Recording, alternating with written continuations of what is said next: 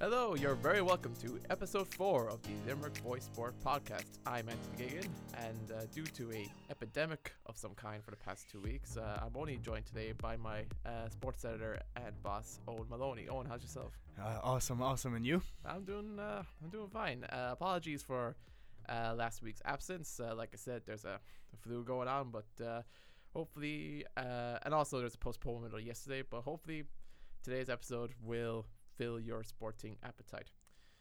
Now, before we discuss the past of sporting action, uh, we just want to share our deepest condolences to the Colbert and O'Connor families for the tragic deaths of their uh, loved ones. Brooklyn Colbert was an 11 year old boy from Ballinanty, uh, was found dead on Sunday. His father, uh, Wayne, he's a he's a former Limerick and Shamrock Rovers uh, soccer player and uh, currently plays for for Pike. Is that correct? Yeah. Yeah. Yeah. And uh, and also here in Newell, a fellow student of ours, Ashling O'Connor, a third year industrial biochemistry student from uh, Ballyshannon, County Donegal, uh, was unfortunately caught up in a, in an accident while uh, while in uh, activity with her kayaking club uh, in County Kerry. Uh, and why are we sharing this? Well, we and our listeners, and the lads here as well, we all know sports used for escapism, just to take our minds off the harshness of life and reality and politics or whatever, just out of the playing fields. But sometimes life and reality seeps into sport and the people we love. And it's important that we support these poor families who are going through these awful ordeals. Uh, just echoing what Councillor Maurice Quinlivan of Vinta Walsh, and the Limerick leader, said, please refrain from spreading misinformation on social media, respect the families, and please check your sources are reputable before taking information. On behalf of the lads here and everyone involved in the Limerick Voice newspaper, we pray for everyone heartbroken in this difficult time, and our hearts go out to the Colbert and O'Connors. Yesh Day Garev Nanavika. Oh, very well said, Anthony. Very Uh, well said. I mean, yeah, it's a hard week for everyone here in Limerick. Yeah, definitely. It was uh, took everyone by shock, but look, it, the city will rebound. It has rebounded Mm. from every kind of uh, every bad turn it has faced, and uh, no doubt the people of Limerick and their families will all rally around them, and they will get through it. No doubt, no doubt. Our thoughts once again go out to them. Uh, so, taking our focus to sport, it was a fantastic weekend for women's sport. Uh, we want to kick off, talk about uh, Raheen hockey star Roisin Upton, who's been making headlines for the past two years, and uh, she was involved in a nail-biting two-legged encounter against Canada for uh, qualification of the 2020 uh, Olympic Games. Oh, did you catch the two legs? I didn't. I didn't. I was actually working. Unfortunately, I'm a sports reporter at the Ah. weekend, so yeah, I was slaving away doing match reports, but uh, eagerly following um the the, the kind of goings on on Twitter. But Yeah. um, I think obviously the kind of outpouring of love for the team since uh, that uh, World Cup run last year has been unreal. But they kind of took. They had everyone in Ireland kind of on the edge of their seats there. so Well- but it was an incredible, an incredible finish, and uh, it was fitting that I suppose Roisin was the one to do the job, and of course after sc- she scored two penalties or took two penalties and scored two in the in the shootout as well, like in, including obviously the sudden death penalty that won it for Ireland. Mhm. So it's an unreal thing, for, an unreal thing for Limerick, and now Limerick has for sure an Olympian going to Tokyo next uh, August. So incredible Yeah. stuff. Uh, you were just saying it was the edge of our seat. Like I watched the two games and uh, I didn't have any nails left. Like there were so many close calls, so many uh, penalty uh, shots uh, that were a whisker away from the goal, and of course it had to be uh, the gods judge had to be sorted by a shootout. But uh, yeah, it was absolutely nerve wracking. But yeah, congratulations to Roisin, and of course the, star goalkeeper Ayeisha McFerran. She's an absolute hero. She took like a, and also just two stories there. Roisin had a broken wrist Yeah. when she took that penalty. That that just shows how tough Limerick are. Like, and it, uh, it shows how tough that team are. To be fair, they, they they had they had an incredible run obviously last year, and they, they had to grind it out. And Roisin obviously spoke after the game and said how physical it was, how tough it was, and um, it was so physical in fact that she obviously the adrenaline is pumping, but she hadn't realised that she'd fractured her wrist. So just goes to show that they are made of very stern stuff, very very stern stuff. I know it's fantastic. Uh, so uh, for the Olympics, uh, so it's not uh, determined by a draw. It's actually determined by the world rankings. Uh, right now, Ireland are uh, fourth.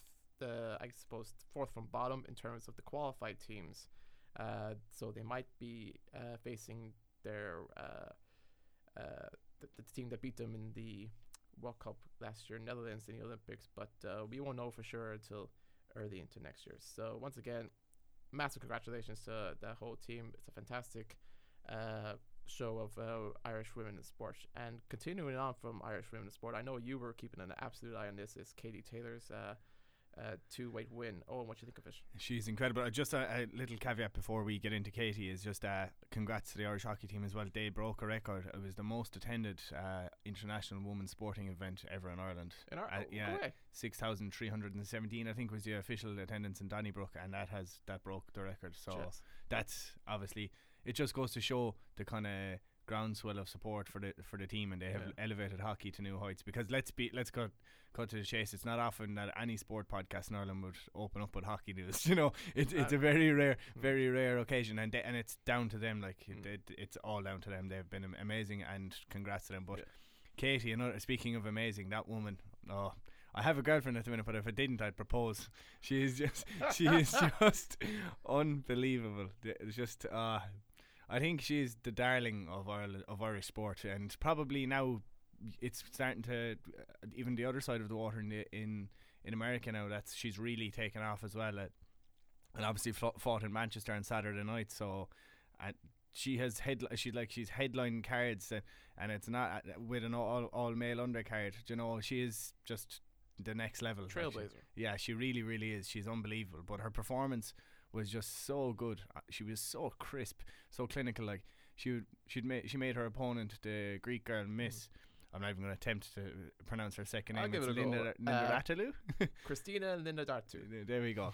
Easy for you to say. But um like she made her miss by millimeters and you could tell it was so demoralizing for her. And now you're one uh, the Greek is relatively She's very classless. Oh no, she, She she's very good, but after the fight, she basically said that uh, the decision was a disgrace, and like I don't know Mm. what fight she was taking part in or watching, but Katie was just yeah. um, it was a masterclass. It really, really Yeah. was. She was brilliant, and yeah, you just can't get enough of watching Katie Taylor. It's just I know, yeah. Uh, like there's there's talks of her headlining Madison Square Garden against uh, Amanda Serrano. Like Yeah. How unbelievable would that be for just Irish uh, boxing and uh, Irish women athletes in general?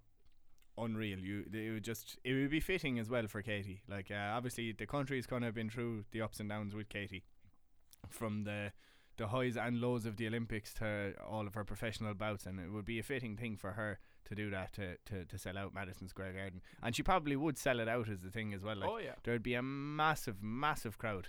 And uh, Serrano is obviously New York as well, uh, and she she talks trash. She'd sell a fight. yeah. Katie, obviously, we know she's an extremely humble person, and uh, anyone that's involved in a fight game knows it's very hard as a humble fighter to sell out. We won't mention other sports stars that are the opposite that do sell out fights, but that kind of brash a- attitude does sell out fights, and Yeah. Amanda would bring that to the table for Katie, and that would it would even it would kind of the hype would it would elevate even more around it, and I think like uh she gave up boxing. I'm almost certain and went uh, for a MMA for a year. She went into Yeah. MMA, but then she was lured back on a three fight contract. But the stipulation of that contract was that she'd have to fight Katie Taylor in that. So now there is talks that she's unhappy with how much money she'd be getting for the fight because obviously Katie's profile has risen again and again. But with the pros- prospect of maybe Madison Square Garden, you'd easily they'll iron out money Oh, yeah. talk to get that Yeah. fight. So it does look like that may be the next fight. Mm. But there are other options. There are other. Uh, now she might have to go up to welterweight to fight another opponent, but I don't see her doing that because that No, would be another twelve pounds, I think, up again from what she fought uh, at the weekend. So I don't see her doing that. But uh, it, it appears Serrano would be the big clash, and that would be unreal. That would just be unreal if if, if that did transpire. Mm. Yeah, it's a massive uh, Irish, American, and Puerto Rican contingent in New York. Yeah. And all you need really is the the promoter Dave Hearn out there. Yeah. Uh, I'm sure everyone's followed the Twitter account out of context. Hearn. It's it's uh, uh he can sell you a fight in anything. So. Exactly, and uh, Lou DiBella is obviously another famous fighting promoter, and he has Serrano in his stable. So that'll tell you it's two of the biggest promoters in the game. Ooh. They'd they'd make they'd make uh, sparks fly definitely before that fight, and hopefully she, hopefully Katie does it because you just want to see her career progress and progress and progress because she deserves it. She deserves nothing but the best. Definitely. Uh, congratulations again to Katie Taylor. Uh, so moving on, uh, Munster have their interprovincial derby uh, against Ulster on Saturday evening. Uh, Johann van Graan will hope that his World Rugby squad Uh, hopefully most of them. Carby is a is a doubt, but hopefully they make appearance for the derby. But once again, we uh, not once again, but congratulations to the Munster alumni who was part of the uh, South Africa World Cup win. Uh, Rassie Erasmus, who's it was a genius of Munster, genius of South Africa. Enough said. Uh, Felix Jones, uh, Jacques Nienaber, and Aled Walters uh, all were part of Rassie's coaching staff back in Munster, and it just shows we we thought they weren't great, but for them to take that squad at the time to the semi-finals Heineken Cup, it, it was a massive achievement, and it's a massive achievement to win the World Cup as well. Uh, and also that there's a it, it, continues to be a South, South African relationship because uh, we are uh, Munster getting a massive coup uh, in two uh, World Cup winners in Damian de Allende, who's one of the standouts. I know everyone's raving about uh, Mapimpi and uh, yeah. Cheslin Kolbe, two the two wingers, but to get the ball to the wingers, you have to get the uh, you have the reliable centers and. Uh, de Allende is that great distributor. He's that great tackler. He'll be massive for the Munster squad, and of course uh, uh, RG Snyman, who's a uh, a second row that we desperately avoid that we needed uh, to fill since uh, Donnacha Ryan's departure. Uh, I'm interested to see what you think of this one, but uh, Saracens, who are in our European group stage, recently got fined five million pounds and deducted 35 points in the Gallagher Premiership. They are now minus 26 points, 12th, off the back of winning. Uh, I think it was three high, uh, European Cups in four seasons. What do you think about that sort of uh, restrictions in wages in sports in general? It's um it's an unusual one considering obviously I know every every individual RFU will have their own stipulations and you, you have to abide by them. It's as simple as that. But I suppose from a Munster perspective then you're looking at Saracens now almost won't be unless they unless they qualify via winning the, the can they qualify via winning the European yeah, if they win the if they win the European Cup yeah. yeah that's the only way now that more than likely they're going to be in the cup next year. Yeah. So they are going to go all out, and it'll probably put more emphasis on on their European schedule. So Munster look like they could be tackling an even more ravenous beast Yeah. uh, in their group. Well, but I suppose you have to abide by the rules. It's a simple. It is as simple as that, and they didn't. And they, I it's nice to see a big team punished because you see it in maybe the Premier League Yeah, with Chelsea this uh, yeah, you see, with you Chelsea or even Man City are jump breaking every rule and not not being punished. You see it with PSG, the Qatari owners, Barcelona have done it. You know, you see all the big clubs in European sport just going unpunished for because they're the big dogs. It's nice to see that the English RFU, obviously the RFU, have stepped in and basically sanctioned their best team. And it it took obviously cojones to do it, but Yeah. they no they they they, they upheld the rules Mhm. very stringently and. It's uh, it'll, it'll be an interesting one to see what transpires RE no doubt. their squad in the future, but um, who will will they jump ship? What will happen? You know, Yeah, it, like so, it it'll be an interesting one for Yeah. keen observers of the the Premiership. No, no, it's a, it's a, it's it's unbelievable. Like it, it can either go both ways. It can either go the Pompey route where it's an absolute uh, destruction. I don't think it will. I don't think rugby players kind of value contracts as much as soccer players. We, we I don't know, but uh, it, uh, I think Saracens might survive. They might survive the the Premier League because they're a very good team. They're a very good squad. They get the World Cup uh, squad back in. If they can just pip over tenth or twelfth uh, uh, by winning all their games essentially, but the morale has to be so low right now at the Saracens camp, That's the danger. Like and we will find out. We'll get a, a taste of what's going to happen this uh, this weekend when they return to the uh, the Premiership. But uh, look, it's a it's, it's it should be a testament of what FIFA uh, soccer should do to these big clubs, like you said. And uh, I'm really glad that we see Toulon, we see Saracens, all get uh, Racing 92 getting all these big players, and us here in Ireland, we didn't we don't have that money, and we're just kind of going, oh, are we going to be left behind? But it's good that RFU are kind of uh, flying the flag for everyone. Yeah, one hundred percent. One hundred percent. Uh, so uh, moving on now to GAA, it's a massive weekend for for the well. Owen, can you give us a preview there? I can, of course. Yeah, it's uh, believe me, I, I was at a Ballygunner's game last weekend versus Six Mile Bridge for work, and uh, the well have, will have the work cut out for them. The Ballygunner were absolutely razor sharp. They played like a county team. They even played a type of a summer hurling, fast moving game that you wouldn't just you just wouldn't ordinarily see in November, but. The the talk was that everything was in Six Mile Bridge's favour. They'd obviously won the Clare title for the fourth time in seven years had um the home venue, and it, it was their home club venue. It wasn't even a home county venue. It was in their, on their own club. It was an early start, so um, Ballygunner obviously would have had to have travelled up from Waterford. Everything was just in their favour, and obviously Davy Fitz would have known the Ballygunner lads inside out due to obviously having managed Waterford previously. So everything was stacked in Ballygunner's favour, or in Six Mile Bridge's favour, Yeah. and Ballygunner came up and just tore them apart. Yeah. There were, it was never really a contest from from the get go.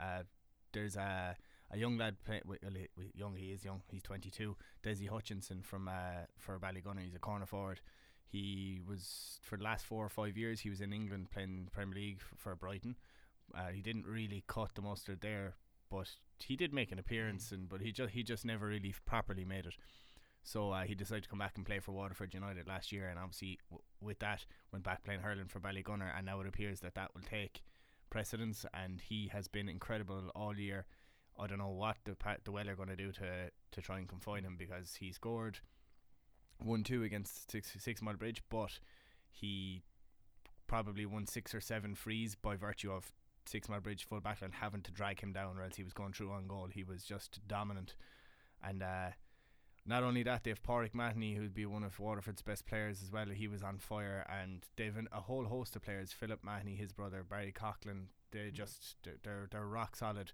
Now, obviously, the well will be on a high. They had a bit of a break after taking down Na Piarsaigh, and that is no easy feat, as No, we know. They would have been favor- one of the favourites for the All Ireland club. So, um, the well are a, they're a very good outfit, but um, if they whoever I'd say whoever wins this this clash will be second favourites for the All Ireland behind um behind Ballyhale Shamrocks. Yeah, So th- th- this will be a cracker, but from the well side of things, they're obviously riddled with talent as well. You've Diarmaid Byrnes, Cian Lynch, David Aaron Gillane, the whole yeah. host Count- of. county guys. But Uh, uh, yeah. ha- but Ballygunner have uh, a big county contingent. They do. well. They yeah. have amassed. They've won ten of the last eleven Waterford championships, and they'd have the ho- yeah. biggest contingent on the Waterford senior panel as well. Yeah. So they're they're they're almost as good as a as you'd see a, a county side player. Like I, w- I- everyone that was in in Six Mile Bridge at weekend was really shocked and impressed with them that they were so sharp.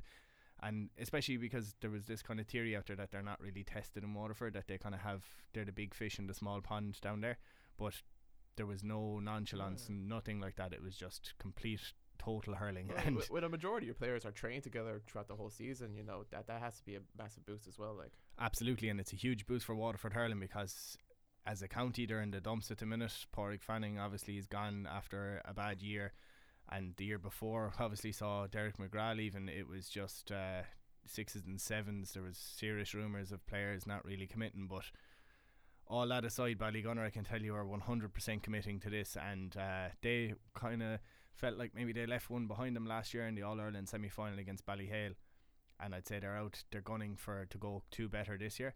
But um, Patrickswell, they are rock solid. I think they were three or four to one uh, outsiders to beat Na Piarsaigh in the county final, and uh, they, they they pulled that off. Kieran Carey will no doubt have a plan. He will have watched that game last weekend because I, I know. I saw a couple of Patrickswell spies in uh, Six Mile Bridge last weekend, so they were out doing the homework, and uh, they'll ha- they'll have a plan. The plan will be to try and contain Desi Hutchinson and limit the amount of frees you'll give Pauric Mahony, and obviously have have Patrickswell's top dogs, the likes of the O- the O'Briens, um, uh, Cian Lynch, you know, and try and do the damage on the scoreboard. Aaron Gillane, I um, is he? I'm not 100 percent is he back fit. I can't remember off off the top of my head if he is, and if he is, he's Yeah. obviously a, a massive massive boost. But um.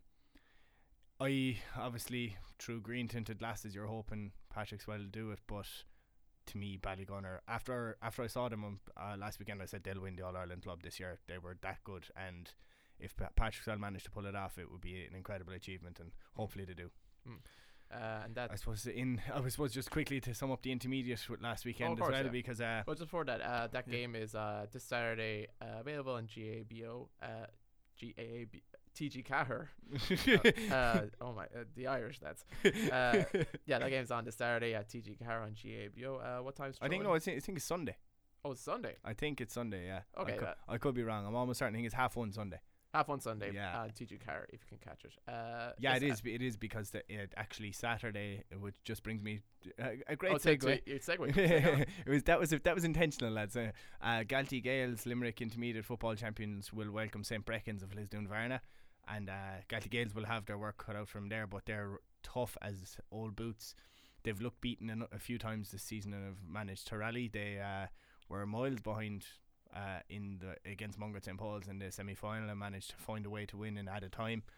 Obviously, excuse me, went to a replay against Gerald Griffins. So it was a very tough first game, and then a second half goal managed to just eke out a two point victory over Gerald Griffins in the Limerick and in the Limerick uh, sorry uh, final the replay and now they're into here a semi final or no a quarter final this actually yeah. this a quarter final sorry Munster Intermediate quarter final but um the danger man is Bob Childs if you can uh, if you can supply him you're flying it and he is he is rampant but uh I've seen St. Breckan's play a few times, obviously this year with work, and they're a very, very good. They obviously just came down from Clare Senior last year, and they're a senior club again, and we're a senior club this year in in talent, and they will be hard to beat. But if you can control a couple of their quick forwards, they they can be beaten. They have uh, Clare player Del Masterson in midfield as well, who is very good.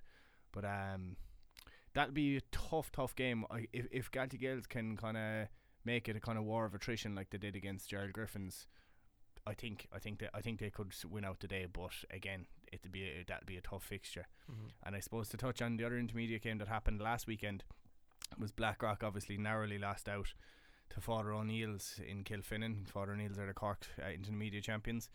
And that was I wasn't at it obviously, but that was a, a cracker of a game. Went to extra time after uh, a last minute penalty from Blackrock buried and uh, took the game took the game an extra 20 minutes but um in all seriousness Father O'Neill's were probably the classier side and are the, probably the better side and deservingly won out in extra time but um I suppose uh, it was uh, a massive showing for Blackrock yeah, so soon after their intermediate uh, hurling final replay mm. against Kildimo Pallaskenry as well, you know, so they had been on the go a long time and didn't have much time to prepare for a, a very, very good Cork side. So uh, kudos to them for a great season, obviously, and uh, they just narrowly lost out. So, mm-hmm. but but very very good display from them. Yeah, fantastic. Uh, so, yep, we wish the best of luck to all our uh, local sides uh, in a massive uh, weekend of GA action.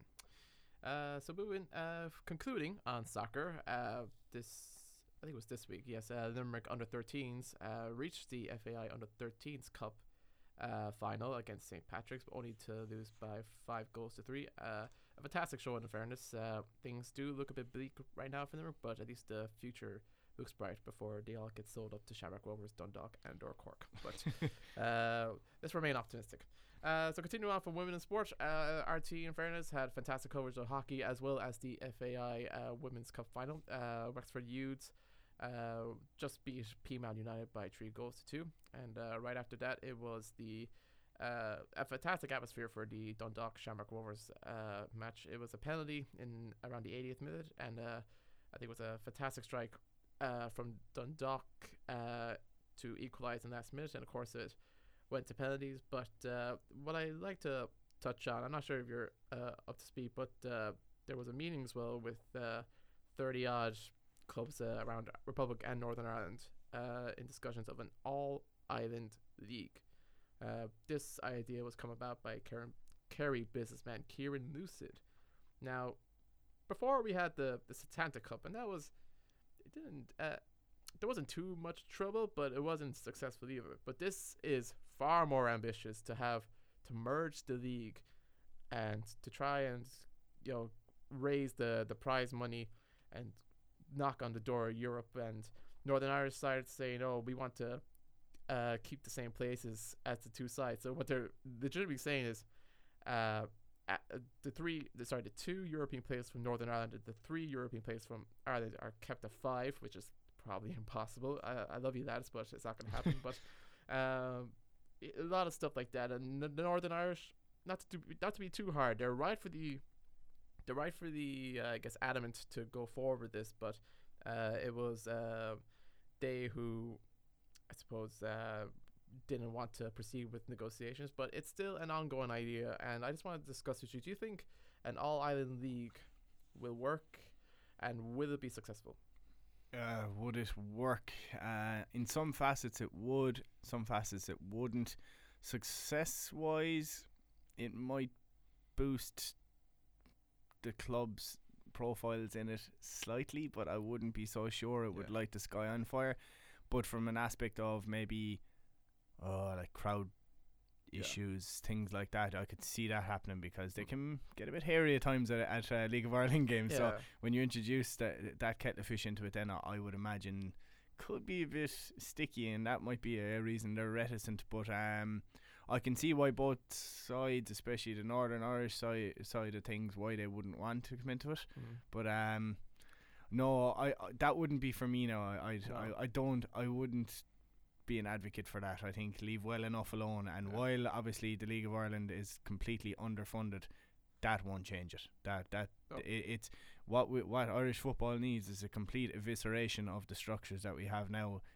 Plenty of people fired, and uh, the fish rots from the head down, and the head has eventually been gotten rid of. But there are plenty of parts of, of that fish that are still rotten, and they need to be t- torn out quickly and replaced, and build from the ground up again. And especially in re- with regard to funding, the prize money and the funding within the Premier League, or in the the Electricity League, sorry, it's a Freudian slip Mhm. um, is just shocking. It Yeah. needs to, it needs to be increased, and it need, the players deserve better, like because they break their hearts just as much as other leagues, and what they get isn't good enough. So, yeah, that that that wouldn't be the the steps I, that that would be one of the steps I'd be taking anyway. But what do I know?